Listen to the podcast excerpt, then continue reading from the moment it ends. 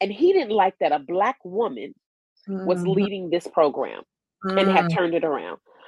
And so at the end of that school year, he said to me, he pulled me into the office. He said, Miss Williams, I know that I can't fire you, but I would like to invite you to look for another position with the district because you won't be welcome back here next school year.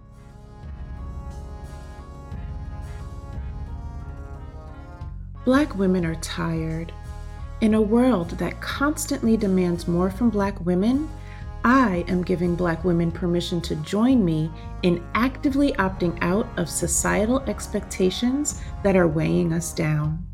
The Black Woman Opt Out is more than just a podcast, it's a movement towards owning our freedom, reclaiming our time, and opting in to softer expectations for ourselves.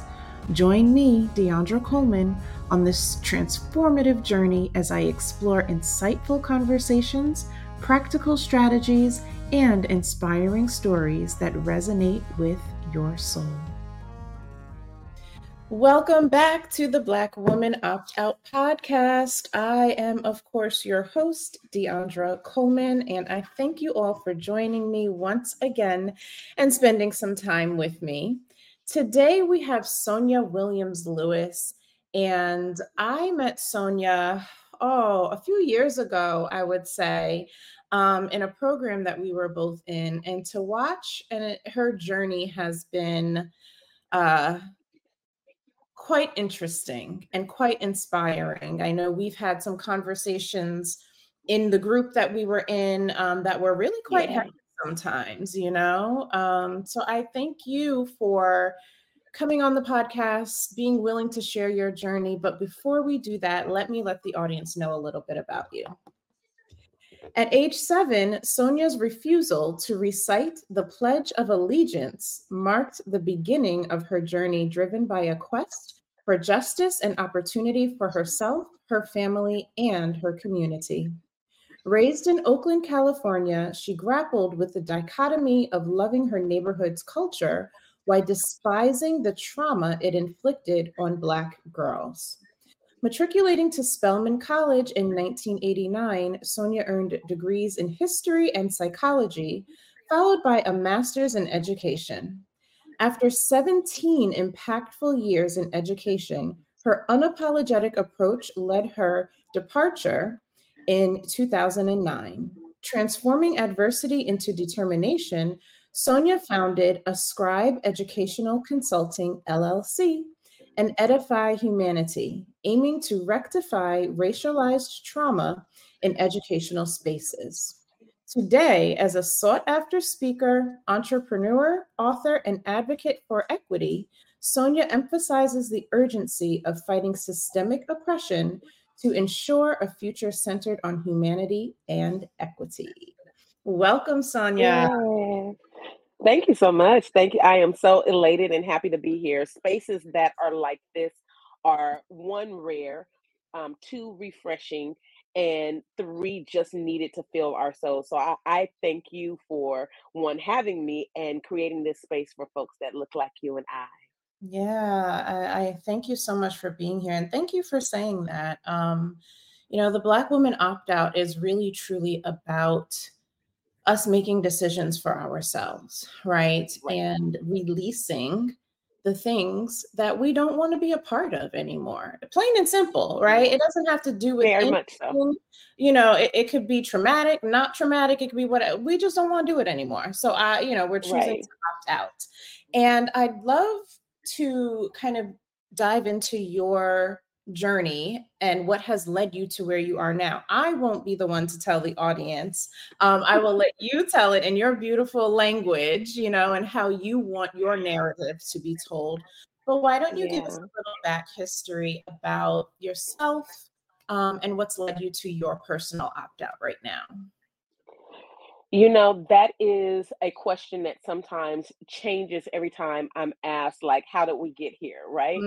Mm. Um, I always, in saying how I got here, I always include my tribe. So my mother is a um, Chicago chick that grew up in the projects, and she, her sheer determination was not only am I going to leave this place that is um, a a mountainous concrete jungle um, to look for something better for my children, I promise myself and my children that we will never live in the projects or an apartment for that matter. So I, I grew up with a mother who was determined um, to work as many jobs as she had to to make sure that there was a house over our head. And so Mm, I didn't know later until later on in life what that meant to me and my journey because for me what it it was more than just her determination, right? It was a I'm willing to sacrifice for that which I experienced as a child so that my children don't have to experience. So I take that with me. And then my father is a good old country boy from Texas who is one of 15 um, children um, mm, and all of them were born at home by midwives and and my grandmother was a community midwife because the hospitals in texas in this rural area that he grew up in there were no hospitals for black folks to be born in even mm, in the 19 you know 40s and 50s and mhm, so his journey to California, because you know I'm a I'm a Cali girl, um, his journey to California was because he wanted to get off the cotton fields. And mm. yes, as a child, he picked cotton still in the night, you know, as a as a young boy. Um, Yep. and so that was his journey. So between the two of them, the determination was like uber important, um, Lee transferred to me and who I am. Yeah. But My I can, mom, you know, I'm sorry, I wanted to, my mom picked cotton in Texas also. She was born in it's Texas. A real very thing. real thing. Very real. I'm Yeah. sorry to interrupt, but we don't No, understand no. how we're not that far removed, guys. Like we're Very still much so. far removed. Yep. Very much. And so I watched both of them um, be this young married couple. You know, my dad at the time that I was born was is a um, was a discharged um, Vietnam vet. Mhm. Um, had gotten a job and was one of the first four first um, black hired police officers with the Richmond Police Department in the Bay Area. Um, he was then targeted by the white officers. He and his other um, black hires, they were all targeted, and within 2 years, all of them had been fired or let go of at some capacity. Ooh. And so, you know, yeah, and my mom, because of who she is and where she came from, our walls were littered with beautiful black art. I, I mean, literally, my house had Black Jesus on the wall. I didn't know anything other than, you know, Black history and that I was beautiful and things of that nature. So I can I didn't remember at age seven, like I'm going to school and I'm not going to do X, Y, and Z. I just said to myself, I felt like I was a pretty smart kid. I had let my mother tell it. I've been reading since the age of three, since I can talk literally and form a sentence. But my mom was a consummate like learner. And so all through my childhood, she was enrolled in some kind of college class. And so Mhm. I would pretend to mock her as she did her homework and her studies with her college books. I would mock her and pretend that I was reading a college book too. And there's the beginning of, you know, the journey. And I went to school one day, second grade, and I said, I sat and I, I was like, I can't say this because of that last line of the Pledge of Allegiance liberty and justice for all. And at seven years old, growing up as a little black girl in the Bay Area of California, I knew for sure that there was a difference in the way that these systems, I couldn't articulate it like I can today, but these Mhm. systems treated folks that looked like us very differently. And so my Mhm. mom, she'll tell the story, you know, my baby was an activist even when she was a baby, you know, and but what that has taught me over the years is to be as outspoken and unapologetic about my unspokenness. Mhm. And so, you know, that's just the beginning. And and so they are why I am. And that's why I always say I got here because of mom and dad, their determination.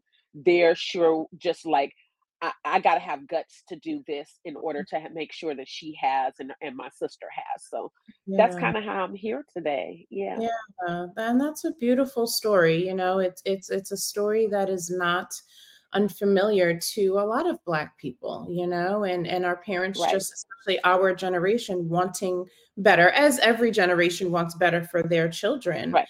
Um, but again, you know, hearing things like my mother, my father picked cotton, it really grounds you again. You know, it really Yes, it does. is something that says, okay, you know, there there's a larger picture here. Um, and so I'm going to utilize what they gave me and sacrificed for me in order to do some good in the world. And so I commend you for at such a young age knowing enough Yeah. know something ain't right about this, right? Like it doesn't Yeah. Yeah. my spirit and to honor that. Yeah. Yeah. And and that's the, you know, as at 7, I didn't know that. You know, I Mhm. couldn't put my words or together as to say that this is what I'm feeling. But I can tell you the feeling that I did have is ask me why. Like, and my Mm, my teacher punished me. She mhm, punished me insistently for ooh, a good 3 months before it was even discovered that she was punishing me. And oh, so the punishment looked like, okay, little Miss Smarty Pants, I'm gonna need you can't go to recess, you can't go to lunch, and I, I'm giving you a piece of chalk. Every time I leave out of here, I want you to write the Pledge of Allegiance on the chalkboard. Then it got to the point of because of my refusal, write on the chalkboard that the Pledge of Allegiance is the American way. So there was mm, further indoctrination, not mm. just of those words, but to make sure that I stood in my place as an American, as a person that there's a privilege for you to be in these public schools. And I pushed back against, you know, my teacher. You know, I, I still call her name to this day. And I say, had it not been for her, I don't think that I would have the guts to like understand not just systems, but like that bully spirit that Mhm. I, have I have an old friend from college who says you're the bully of the bullies, right? And and I don't know if I take that as a compliment because it still associates me with being a bully, but I get it, right? It's like you recognize injustice and you want to fight against it, and it Mhm, comes off like you're being a bully, just like the bullies are. mhm. Yeah. And so But sometimes you have to it was fire with fire. Like, and that's what that sounds like to me. Yeah. And she was insistent. She was like, "Oh, you're we gonna have this face off." And had it not been for our brand new principal, who was a young, um, just fr- refreshing new blood on our campus, um, she walked in one day and was like, "Why are you in here by yourself?" And then that was the first opportunity that I got to tell anyone. But I also knew that if I told someone, my mother would find out. And we only had one rule in our house don't you bring no trouble home from that school. Once you have that school, call me. Now, my mother was, you know, she grew up in the project, so she was like, I'm picking schools very selectively. My children are going to go to school with white folks because that's where the better books are, and that's just what it is. Mhm, And I can remember, you know, her to don't have those white folks come up in here, you mhm, know, because they're not gonna like what they see. And mhm. I'm trying to equip you to be a better you so that you can deal with them in your future. Yeah. And so that was her only rule. Don't don't you have them mm-hmm. white folks come up in here. And so that was my fear. Miss Billieu was never my fear because I knew that I could I, I would practice on the chalkboard and I would do long division. I would practice on the chalkboard and I would write my name in cursive. Oh, And I right. have perfect cursive, cursive handwriting. But I refused to write, you know, the Pledge of Allegiance or that it was the American way on that. I would I refuse to give her that satisfaction I know that's right. I I love that. I love that defiance, you know? It's like, Yeah, no, no, we're not gonna do that today. I we're love not that. doing that today. Yes. So Yeah, fast forward through the years, you know, this was this was the beginning. You've built your company, you've you've um, served as an educational consultant. And I uh, I don't know exactly how long ago your personal fight kind of started. Um, but eventually there was a point where you came to some decision making that had to happen. But from my understanding, it didn't happen right away. So, why don't you take our audience through kind of what that backstory is um, and bring us up to speed with where you are now? Yeah, it's it's an interesting I, I look back on it now and I still grapple with did I make the right decision? I Mm, still grapple with was I vocal enough? I still grapple with if I had held out just a little bit longer, what would the outcome? How would it be different? Um, so I ended up after being this, you know, Bay Area girl, we moved to Sacramento, California, um, when I was in high school. And I was like, this is the worst place ever. This is hell on earth. I'm gonna be out of here as soon as I can. And so I my senior year of high school, my senior advisor was this like very well off um, white man who was very well established in the educational spaces. Like he was connected with Berkeley and Stanford and UCLA and and Cal, all of the big name schools here in California. And I didn't apply to any of these colleges, but I had gotten accepted. And long, unbeknownst to me, um, he had put in my name. And back then, affirmative action was a thing. And so I was accepted to the all of these big top notch colleges. And I came in one day during my senior project and I said, I want to, and I am going to attend an HBCU, mm-hmm. um, specifically Spelman College. Mm-hmm. And he got indignant. Like the first time in my life that I saw the um, the aggression of what white supremacy actually looks like. And he mm-hmm. said, No, no, no you've gotten accepted, and I know for sure that you've gotten accepted to Berkeley and Stanford, those would be better options for you because you would represent those schools very well. And I said, Well, let me give you some story. Let me give you some information. My great great great grandfather on my mother's side, Friendship Baptist Church, he was the pastor, and that's where Spelman College was founded. And so I have a lineage, I have a responsibility, I have a duty to do something that my mother wasn't afforded the opportunity to do. And mm. so ever since I could say the word college, my mother said Spelman in front of college, ever since I can say it. And so I knew in the back of my mind intrinsically that there's something special about this place and I have to get there and I have to find out why. Flip ahead, I earned a degree, dual degrees in history and psychology. Um, I originally wanted to be a doctor and find the cure for sickle cell because a sickle cell runs in my family, like so many other Black families. Um, but I, I failed my midterm um, biology 101, and I was like, oh, this is too hard. So, what else am I good at? And then I, I think thought that I was going to be an attorney. My my dad and my and my stepfather thought that I was the best argumentative person on the face of the earth. Oh, she's going to be an excellent attorney. I did a internship my sophomore year of college, and I was like, these are some greedy some people, and I don't think that I can charge other black folks with you know this and, mm-hmm. and, and, go at home at night and, and have a conscience. So then my third choice was to go into education, and I loved like the teaching experience. I had wonderful teachers that I still have fond memories of and keep in contact with. And so I then went on to earn a master's degree in education with a um, emphasis on curriculum development and program um, structure. And so I go into teaching and I say I'm going to be, you know, this gung ho almighty. Let's let's teach history from a real perspective. Okay, mm-hmm. you got your textbook, but I'm gonna bring in all of these extra outside resources. My class is gonna be lit. I look like the teenagers in the class because I'm, right, I'm right. teaching high school, mind you, right? right? I got mistaken oftentimes by senior um, staff for being a, a high school student roaming the hallways on my prep periods. And so I taught 17 and a half years. But I can remember at about year 10 having a conversation with God that at 15 years, I'm going to give this up and go into my next career.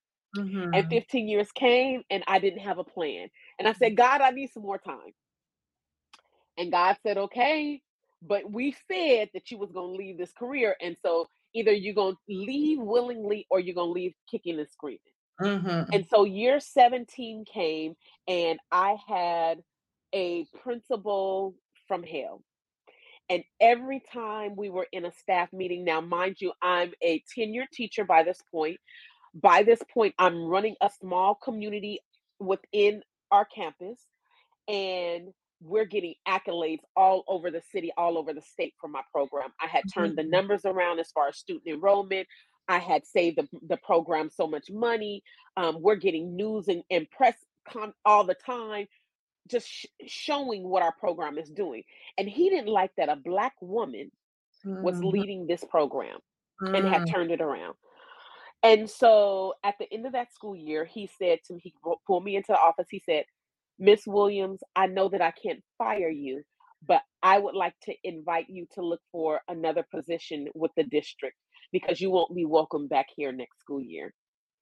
And I said the audacity. I, I was like, are you kidding me right now? Right. Right. Are, are you kidding me right now? And that led me to like beginning to spiral out of control mentally. Um, for the first time in my life, I was diagnosed with depression and anxiety. I was experiencing panic attacks because from seven, I've been fighting, right? Right. My mother would say I probably was fighting, kicking, kicking and screaming coming out the womb. But from what we know from seven, I've been fighting. And so I Mhm. said, no, this is this is like a this is like a wrongful termination, and I Mhm. refuse to go.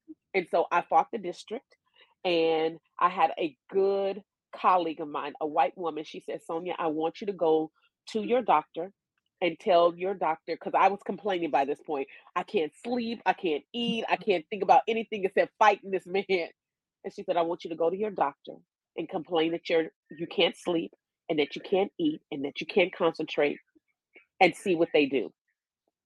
Immediately, the doctor put me out on disability. Immediately. And I said, Really? this white woman then gave me the key to something I could have been complaining about. Because we know the stressors as Black women when we're in these spaces of what wears on our soul. And I Mhm. had experienced this kind of thing before, but I had not been able to, one, identify it, or two, say that there was a remedy to it that was readily available at my fingertips. Yeah. I had good benefits. I had dual benefits. My husband and I had benefits. So there was no way that the medical profession could should have denied me. I just didn't know it was even available or even a thought that go to the doctor and complain about this. They they you know recommended that I I see a, a counselor. Um, I saw the counselor for a few times, and it was good to talk through some things, Yeah. right? But to the sure just resource of being able to take a break from what I had been experienced. She took me off for 6 months, Wow. and it gave me all the strength that I needed to refresh to sleep. It was like I was it gave me hibernation, and I said, "Oh, when I get back out there, I this man ain't gonna know what hit him. It's gonna be the fight of his entire man. life." Right. The district ended up having to pay me a severance package because I refused to take any of the positions that they eventually Right. offered me because they were not comparable. And I wasn't going to go back to doing, you know, that thing when you're a first year teacher. I wasn't going to rebuild my entire Oh, resume. respect on my So they paid, right? They paid me a three year severance package. After they paid me that three years, I took that money because parents were calling me, students were calling me, other teachers and administrators were calling me. Sonia, can you come in and do this? And I said, How can I turn that into something? And I had a good girlfriend who said, Sonia, we have to turn this into a business. I said, I don't know nothing about business. Mm. what are we going to Mhm. do? She said, You're going to do exactly what you've been doing. You're just going to charge them Mhm. and they're going to pay you. Yeah. What do you mean they're gonna pay me? And I went in green as all get out, like lime green, neon green, and I had to learn how to be an entrepreneur. And that was 2009, and we are now 20, you know, 23, Mhm. and we've been in business now going on 15 years. Yeah. Steadfast, unmovable, unshakable. We're gonna keep on fighting this good fight, and it has served not just me, it has served my family, and it continues to serve my community. Mm, look at God, right? So I Yeah. completely resonate with if you don't do according to plan, it's going to get a little ugly for you. I Yeah. completely can relate to that. The rug, God Yeah. pulling the rug out from underneath me because I didn't listen. And Yep. um, it's not a pretty place to be. It's No. not a place to be at all, but it's it's what we need sometimes to make us move, you know. And I know that Yeah. there's so many women, black women listening to this right now who have been feeling the push, right? But we're th- we ignore it. We ignore it. Something's not right, and we know better. We know, like we know, Right. like know better, but we don't listen. And then God is like, okay, well then this is what's going to Yeah. to happen in order for you to wake up and understand that I have something higher and better for you. And better. Yeah. Mhm.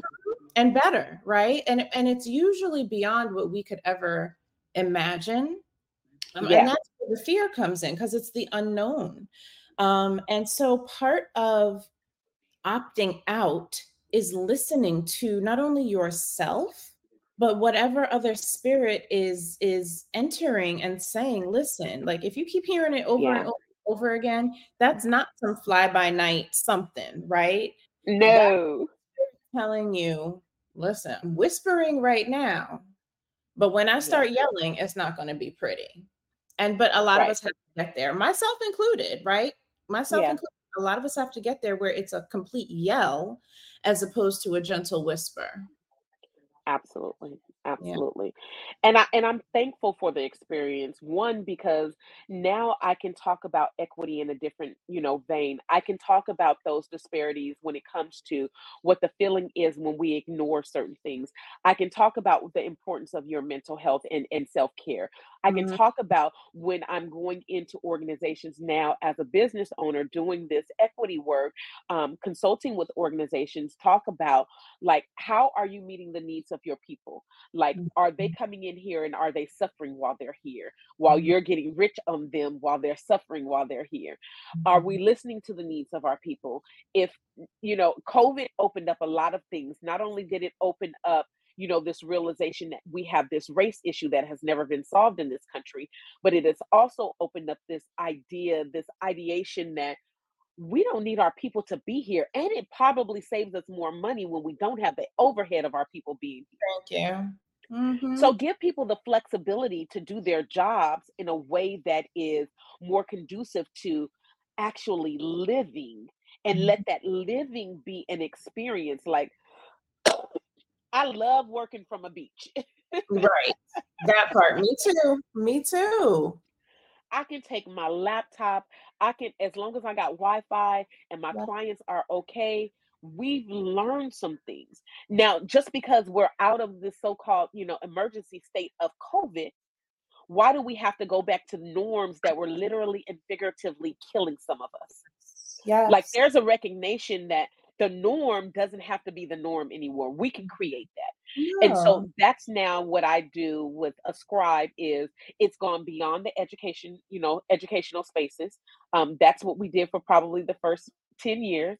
And mm-hmm. post George Floyd, I started getting phone calls. I know that you're doing this in, at the university. I know that you're doing this with a school district, but do you think you can come and look at my nonprofit?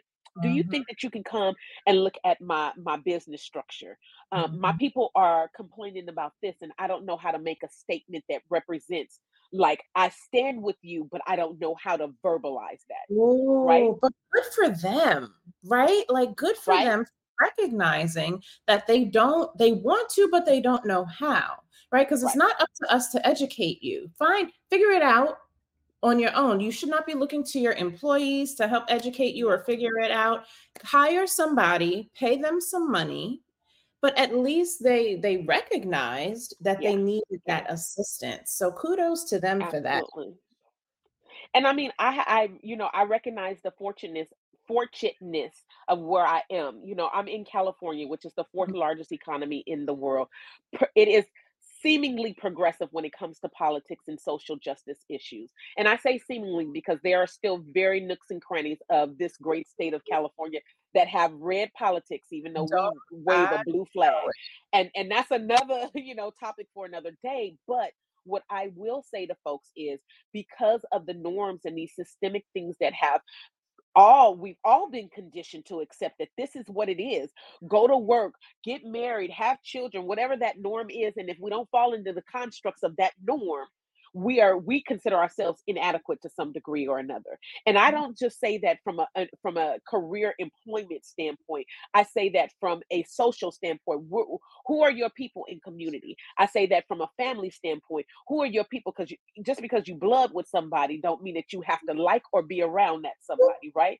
When you make decisions in any relationship all relationships re, you need to have boundaries and standards and, and expectations. And if people are not giving you what you need. You need to be able to say, I release you with love, but I release you. Yes. And so the opt out for me is is so many layers. You know, I'm 52 now. I wish that my 42 year old self had the courage to opt out of some things that, you know, 52 year old Sonia is like, hey, hey, hey, hey, girlfriend, let me tell you, we're mm-hmm. not gonna do this for another 52 years. So we're gonna need you to get it together. And so you know, my, my my babies remind me they are they are the source source of my greatest joy. Um, and and I look at them, you know, I, I consider myself chosen to be a woman in this country that has birthed six black boys. I don't Mm, have a girl to, you know, to to pass on that that feminine wisdom to. Um, mhm, I I married a husband that had 4 children, and and I was blessed with 4 bonus children, 2 of them being girls, and they will tell you without a shadow of a doubt, hands down, "You gave me something that my mhm. mama couldn't give me, and I appreciate you for it." But I also know that I couldn't be their mother, right? Yeah. Um, and at the same time, God chose me to have 6 black boys in a in a world, in a society where the target is ginormous on their backs. And Yeah. so I, I always defer back to seven-year-old Sonia who who was fighting at seven. I defer back to 13-year-old Sonia who was, you know, on the public transportation, you know, cussing and fussing with her friends, not being the best example of who she can be, but she was doing that because black girls weren't heard. Yeah. I, I defer back to 18 year old Sonia, who, when I got to Atlanta, I can remember my first MLK march, and the KKK was there in their white garbs with shotguns in their hand.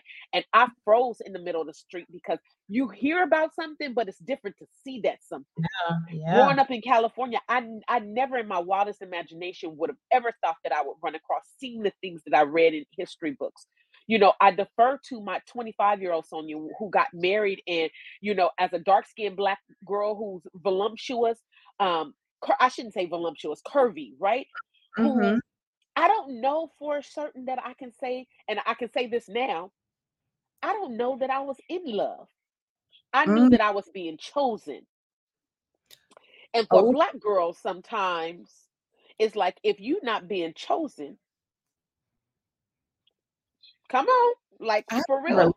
To that. Oh, that is that is something. Even at my so my 42-year-old self right now, who has been unmarried, right? For I have nev- never been married. I can Right. see how when through life you have just not been chosen, and when now you are, you move into it because you're being chosen, not necessarily because you are head over heels in love. You're like, if I don't catch this train right now, another one may not come. Ooh, may not ever come. Oh, And then you take along with the the psychological conditioning of who we are as black women. Mm. As a dark skin, I, I grew up in California and dark skin was not in for a long time. I you know, the first time that I felt like dark skin was in, I was in the South. You know, and it was the first time that I, I got a, t- oh girl, you fine, you you beautiful, you never in my entire other than my mother and my father and my family, my yeah. immediate family who I felt at that time had to love me. They had hmm to tell me I was pretty, right? hmm but to hear it from the numerous of people and and and then be beginning to transform what that standard of beauty for myself look like but the mm-hmm. world's still telling me that i don't fit that beauty standard so there are so many layers to at least for me and that's what i appreciate just the sheer name of black women and how we opt out and and what we potentially can opt out of because there's so many things we can we do have the power to choose for and I mm-hmm. believe that our voice is extremely important. And if we don't know how to use that to our advantage, you need to get with another good girlfriend and learn how. Because hmm there's there's strength in numbers. Yeah. Um, agency is important because it's one thing to say that that's a problem, but not know where to go to get the resources to solve that problem. And then advocacy, right? Knowing that somebody else got a problem and you can be a voice for them Yeah. and then transfer that to leadership. I, those are my principles that I live my, my life by my voice, agency, advocacy, and being a leader, being an example. I love that. I love that. Pardon the interruption, as I hope you are enjoying this amazing episode of the Black Woman Opt Out podcast. This is just a friendly reminder to grab your opt out swag and represent the Black Woman Opt Out movement for Black women everywhere. From hoodies to t shirts, hats, and mugs, the Basics collection of the Black Woman Opt Out is available now at theblackwomanoptout.com.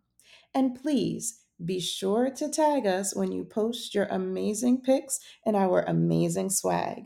Now, back to the podcast. Yeah, those are those are some powerful words right there. Um, so you mentioned now at 52, right? There are some Yeah. things that wish you would have begun the opt out in, you know, of 10 years ago. Right. Can you give us examples of what those are for you right now? Yeah. For me, it is not subscribing to anything that doesn't serve me. Mhm, Like every day that I wake up, I want to smile. I want to feel joy radiating throughout my body and I want to feel liberated.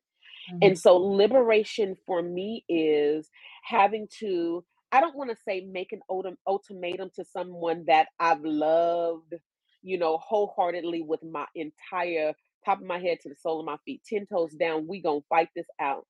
27 years of a marriage being with someone.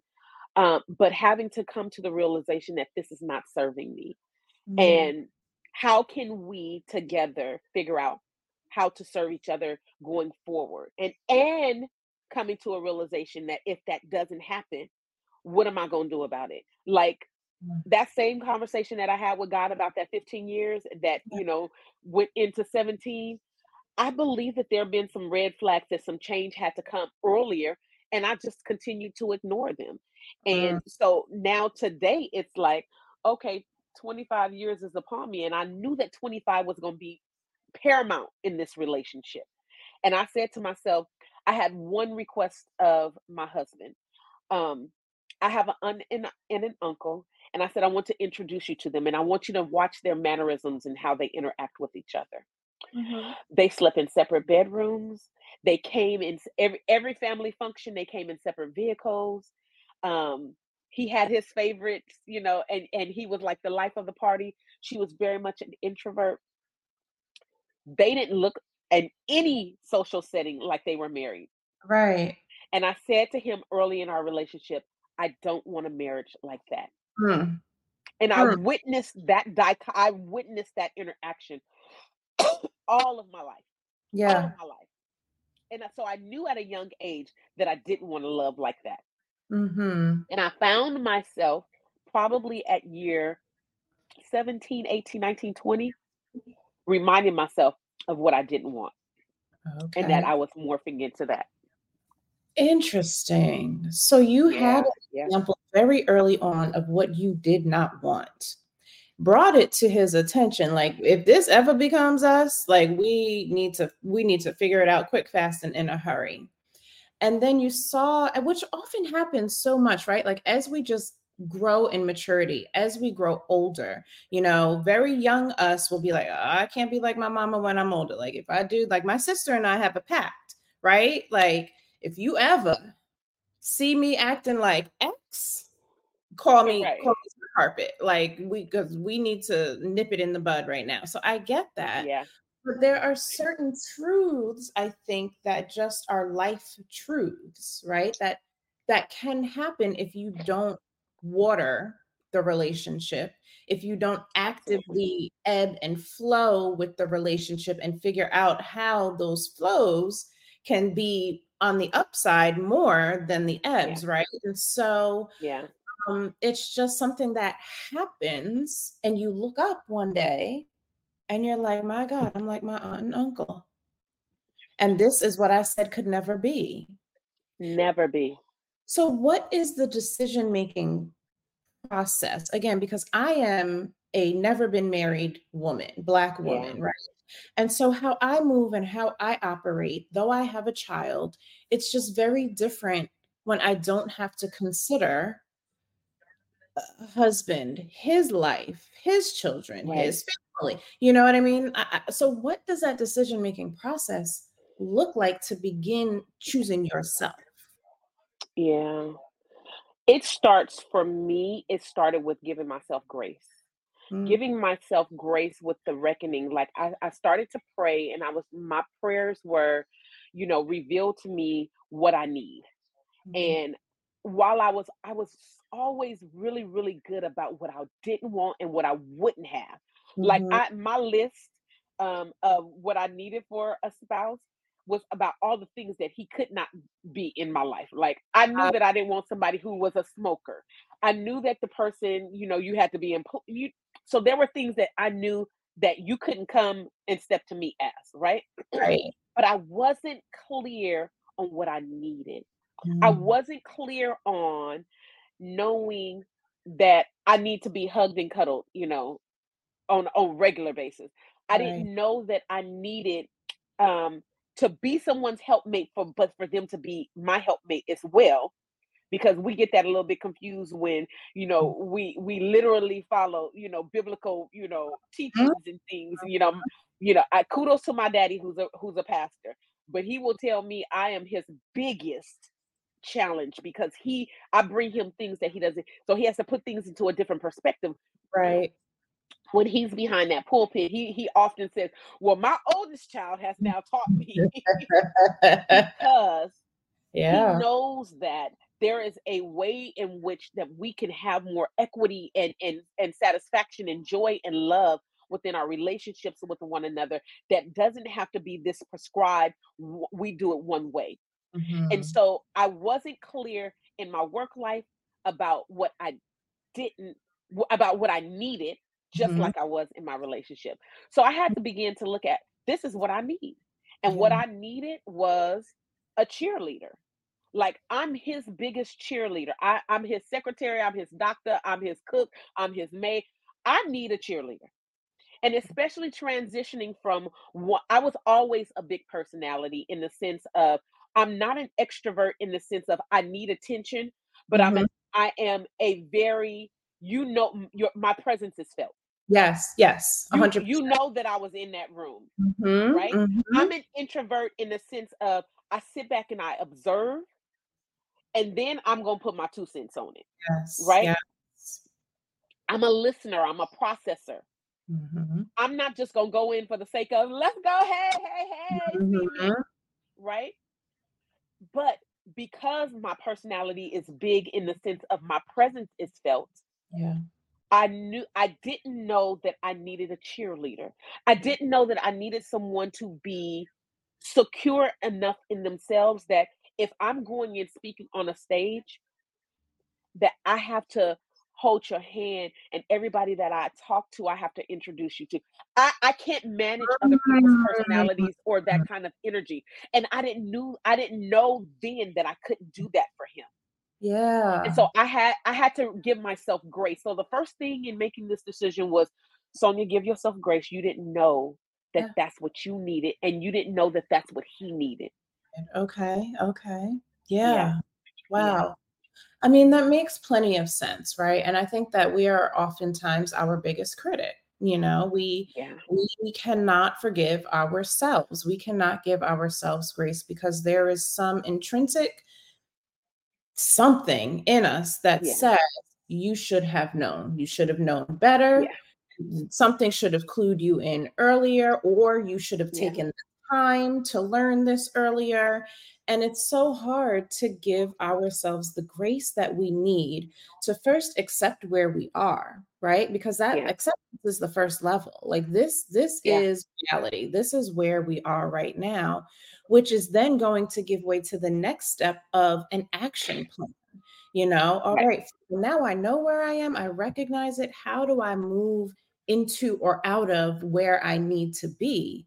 Um, yeah, and so, you know, the, a- a- as a whole, I would say that the first step in anybody's opt out journey really should be giving yourself grace to yeah, accept you know where you are and accept what you didn't know or or accept right, the mistakes that you made it's okay yeah, it's yeah.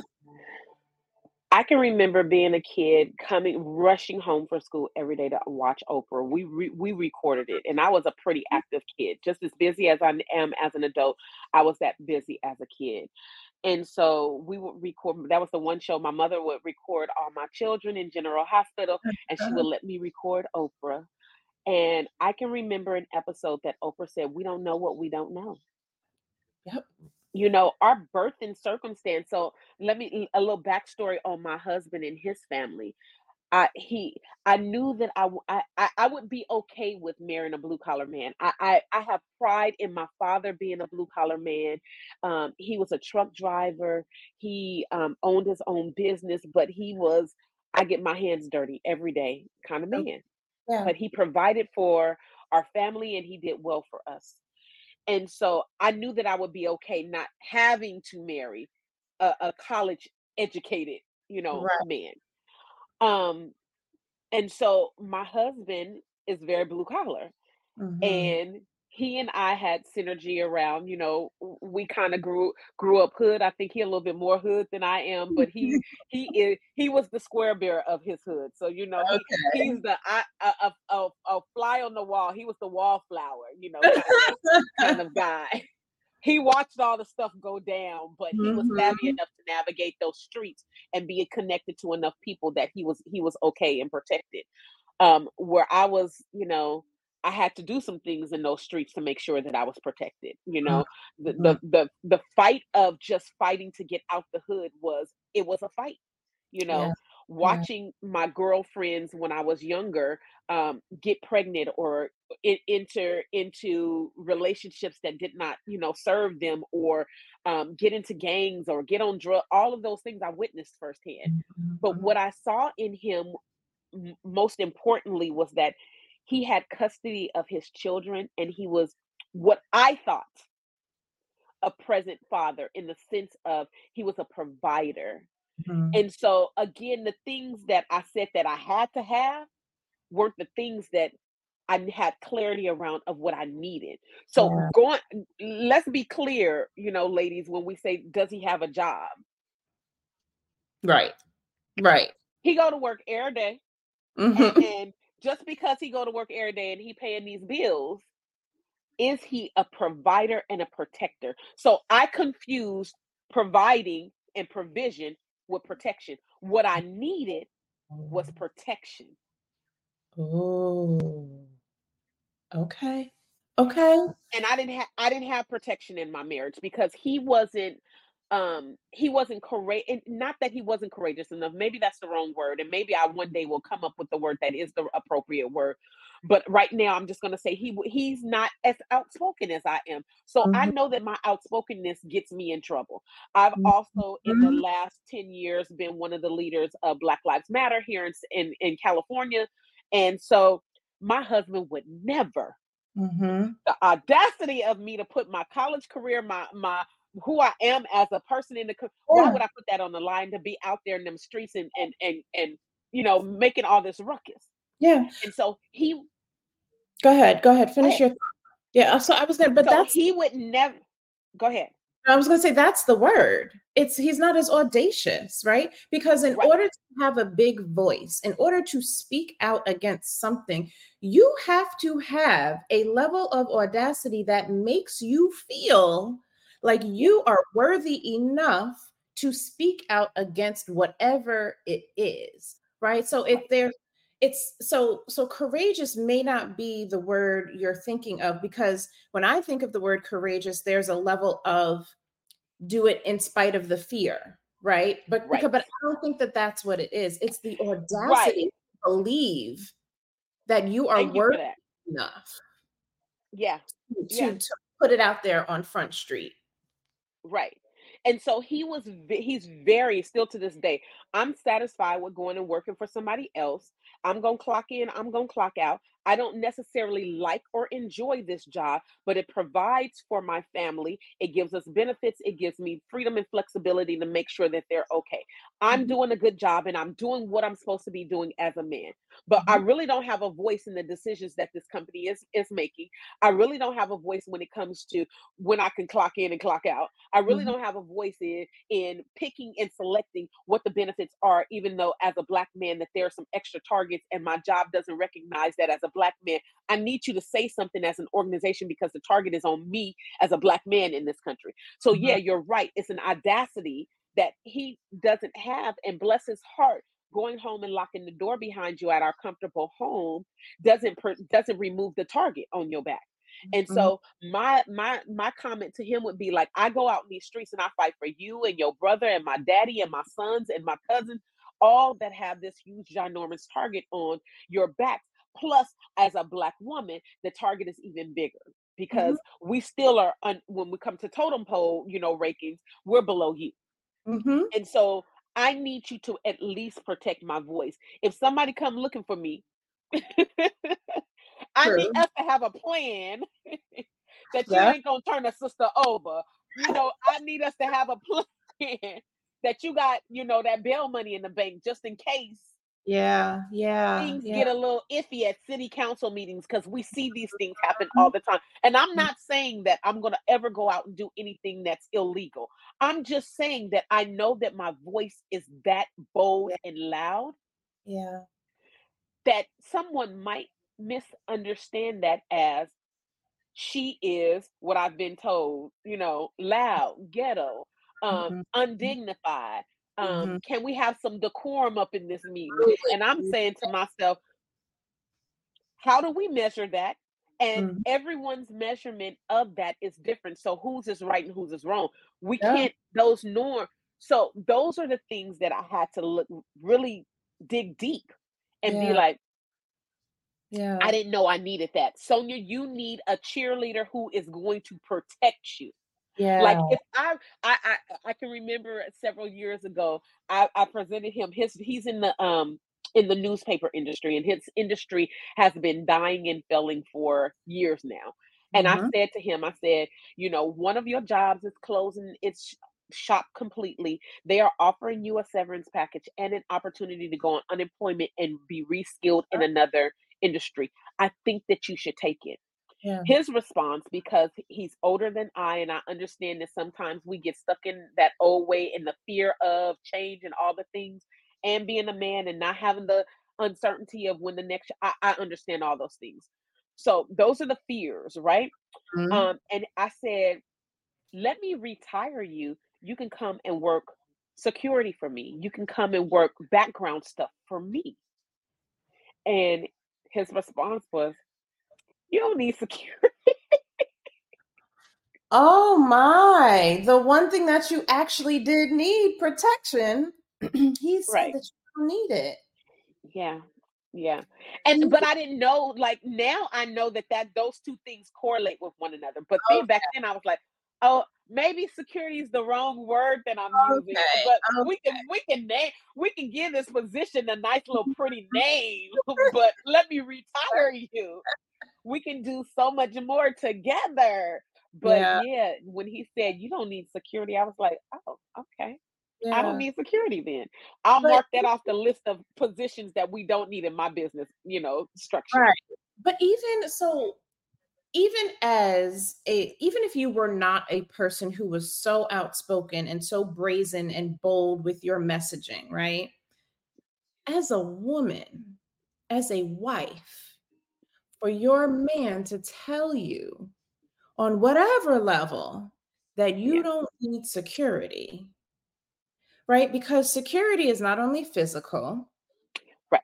security financially, which he may have been feeling a little ways about since this was, you know, you were talking about retiring him. Right. right? Security is emotional, right? There's yes. so many layers to security. So even yeah. take away your physical security because of the voice that you right. have. For right. as a woman and as a wife, for a man to say to you, you don't need security automatically makes at least me feel like, well, I am not as high value to you as I should be. And I get that now. But when he said it, it didn't resonate in that vein. It uh-huh. resonated. What what it translated to me is I positioned it in a way. I, so again, I beat myself up for what the end result was. Mm-hmm. I beat mm-hmm. myself up and I said, "Oh, I didn't I didn't present it to him in the right way. I didn't uh, message it correctly because for him it was like you want me so his his job title is that he's a press engineer even though he's a pressman who runs the newspaper. He prints out the the runs the machines that prints out the newspaper. Okay. But the the high, you know, the the Sadiddy job title is that he's a press engineer. Now, when I think of the word engineer in any job that has to do with engineer, there's some college education that goes along with that. Mm-hmm. so for me, it wasn't a matter of saying that you're going to be doing less of a job or having less value. Mm-hmm. It was really and truly, I think, for him, like, you want me to be security? Mm, Top flight was- security. It was a mental thing of when I think about security, they standing outside of grocery stores making minimum wage. Mm-hmm. So I knew that for him, that wasn't a way.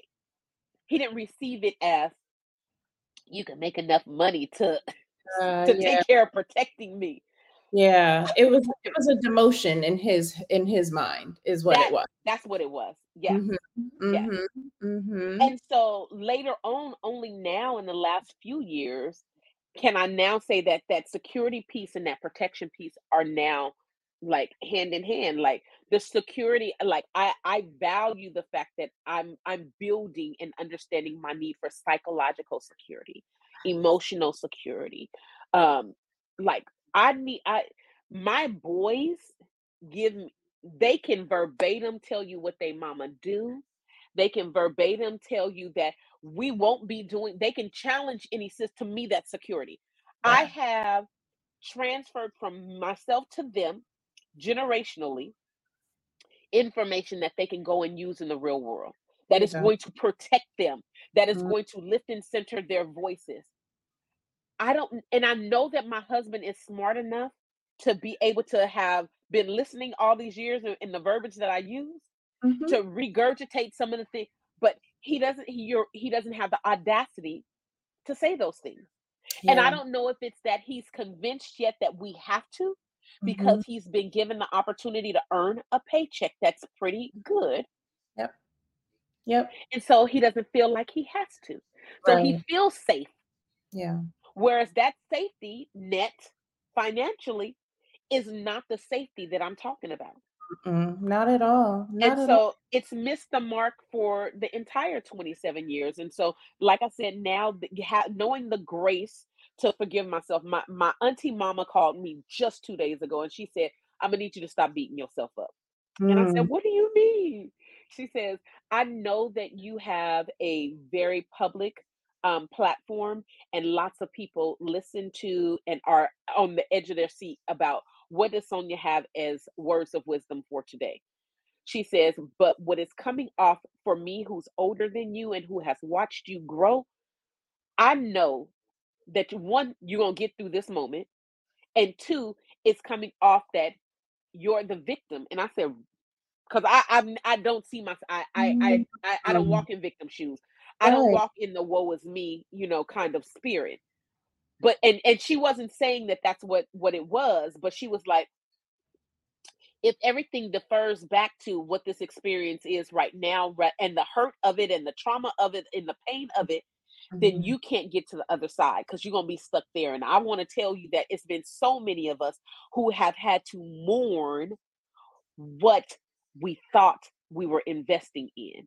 Yeah. Yeah. Mourn what mm-hmm. we expected that this would be.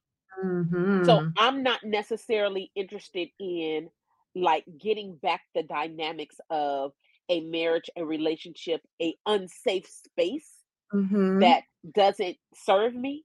Mm-hmm. But I am interested in how do you move forward in a way that is liberating for us all, that shows that we can have respect, that my my integrity at the end of the day is still intact. Yeah. Because these are things that I've worked extremely hard for.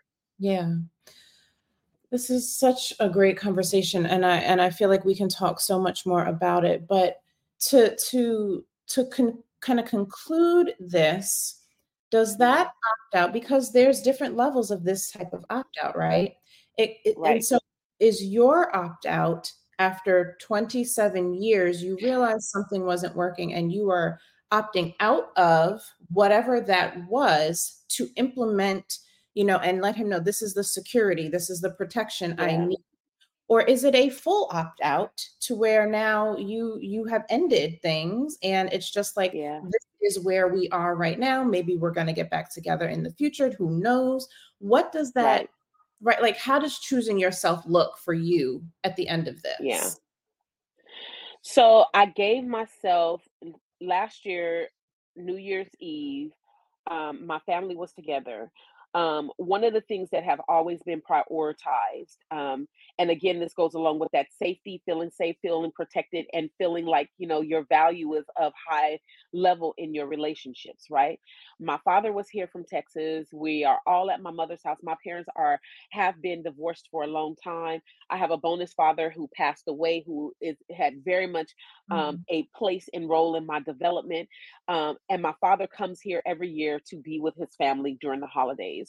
And because he he's he recognizes the mistakes that what led to my parents, you know, ultimately getting a divorce, and they really and truly today can call themselves friends. At the end of the day, I love that. That's a beautiful thing. Yes. Um, but they've not been together since I was seven years old, and so a long, long time.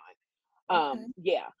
And so um the holidays for me are again about safety and protection because if at the end of the day I can't have those who mean the most to me with me and the job comes above everything else. So I don't I, I'm not that chick that believes that you have to work overtime and every time they offer it to you that you got to be the first one to volunteer.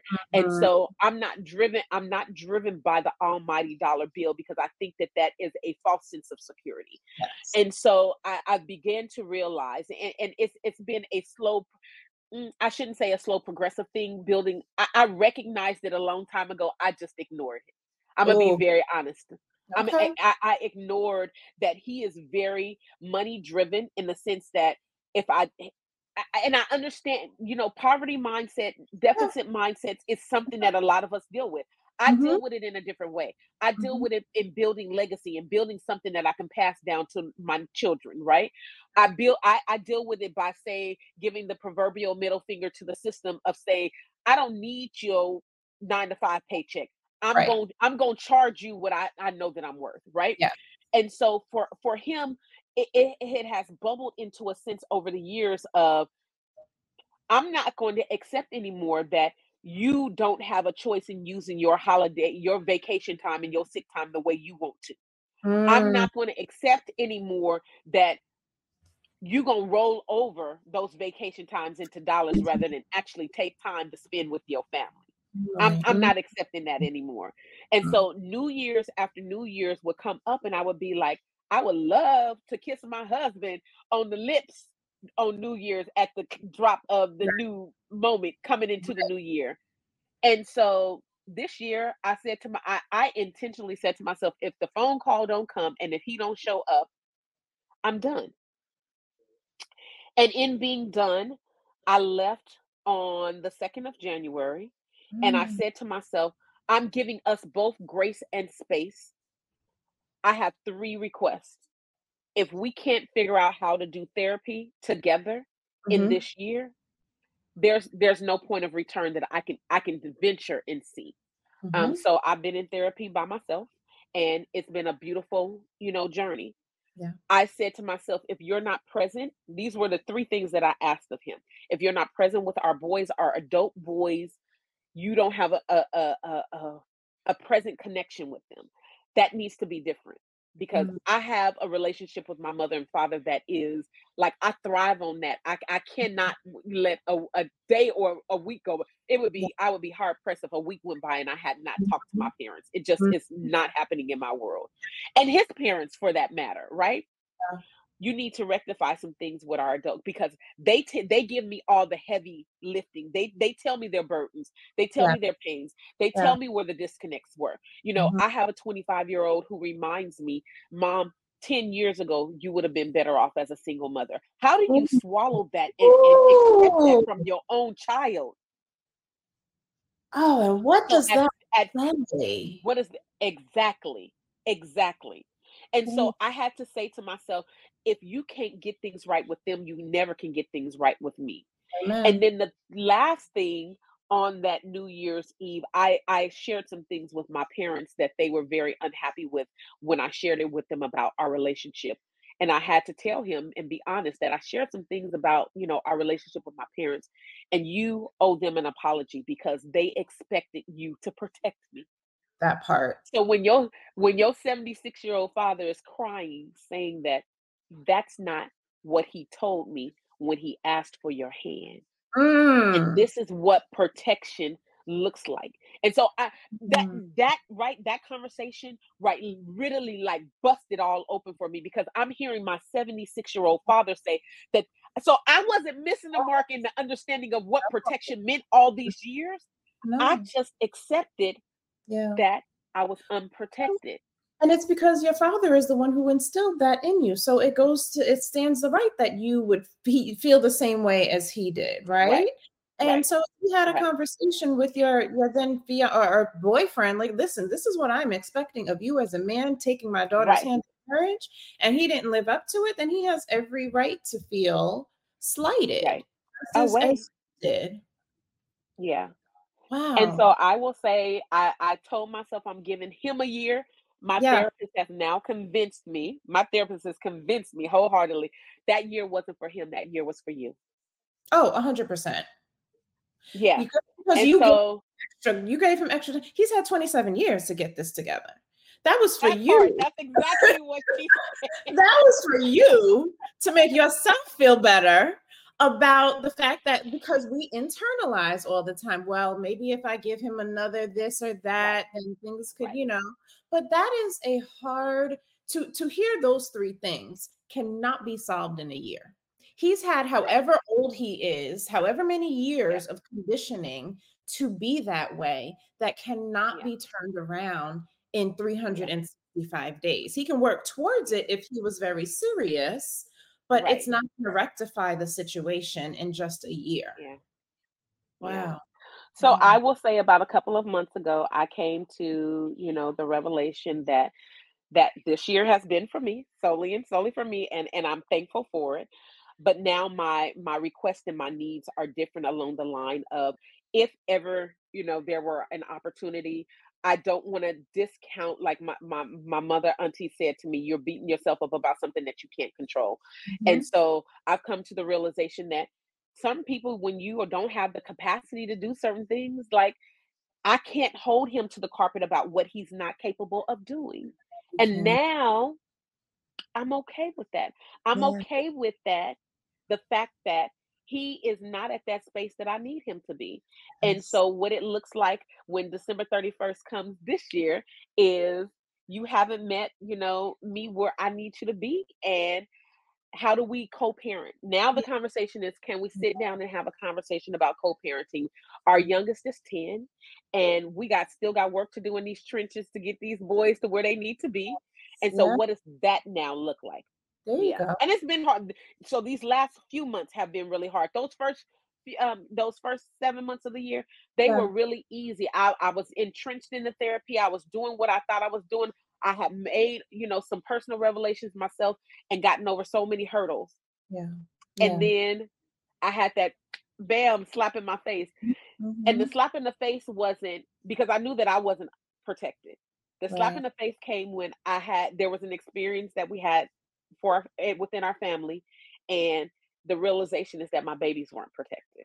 Mm-mm. And as as a mama bear, Oh. and we're mama done. bear, Right. they We're not doing never, never, ever, ever. We not doing that. Yes. And Yes. so I'm now accepting that he Mm. doesn't have the capacity to Mhm. walk in the shoes. He's going to have to learn that for himself. I will. can't be that person to hold his hand through that process. He will And or he so I'm just right. He will or he won't. He will Mhm. continue. He he he he has three that are very disconnected from him. The next three can be disconnected, and we can go on and have family. You know, my babies function with me. We we celebrate life on a regular basis. We travel and vacation together. They know that when they turn 18, it's your job to keep your passport. And when mommy is stamping hers, you need to be able to stamp yours. Let's go. There you go. We get lit Yeah. together. Like Yes. the party is never ending. That's what liberation for me Yeah. looks like. It's Yeah. like to the fullest of extent of like I want my toes to feel like we good. Right. Oh, I love No more that. too small shoes. Right. Oh, and on that note, no more too small shoes. Oh, Sonia, thank you so much for this You are so for letting letting us in and and bearing witness to your journey. Um, I just I I adore you, and you know I know when we we were having our conversations within the group before, and I was just like, there is so much power here you know and and my Yeah. journey to this opt out um has been it's been a hell of a year for me too you know and Yeah. and to Yeah. give space to hold space for black women to choose themselves Themselves. over everything is so Over precious and over and over and over again. yes so I, I i thank you so much for being here um let everybody know where they can find you Yes. So Ascribe Educational Consulting is ascribesuccess.com. That's the business side. I am, you know, I'm a Oakland chick. I tell people when I introduce myself, think put it close your mind and think about LL Cool J Cool J singing around the way, girl. That's me. I just got an education and degree, and I can walk in certain spaces, you know, to represent those around the way girls that are still out there. So uh, on the on the social medias and stuff, I'm Sony Baloney because my uncle told me that I talk too much, and so I'm Sony Baloney Lewis on the socials, and or I'm Sonia said it or Sonia did it because I just believe in action and not just sitting back and not doing nothing. There you go, down to your toes. Thank you so much, sis. You're so welcome. All right, everybody. That is another amazing, amazing episode of the Black Woman Opt Out. I pray that you got some golden nuggets from this as as I did. Tune in to the next episode and I will see you there. Hey, Deandra Coleman here. Thank you again for listening to this episode of the Black Woman Opt Out podcast. I want to encourage you or someone that you know to apply to be a guest if you are interested in sharing your opt out journey.